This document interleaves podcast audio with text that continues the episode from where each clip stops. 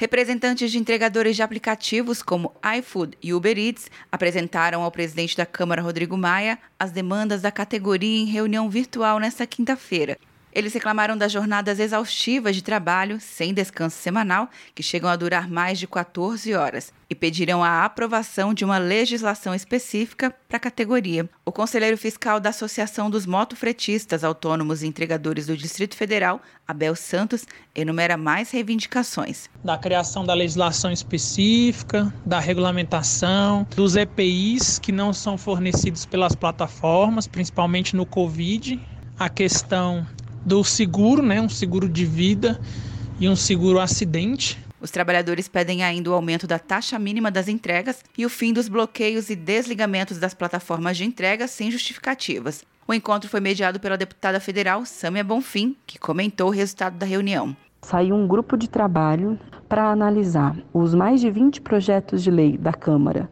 que tratam sobre o assunto e possibilitar a construção de um relatório que dialogue com essas demandas e que também tenha a condição de dialogar com as lideranças da Câmara de Deputados a partir do papel, inclusive, do próprio presidente Rodrigo Maia. Em abril de 2019, foram registrados 5 milhões e meio de trabalhadores de aplicativo no Brasil.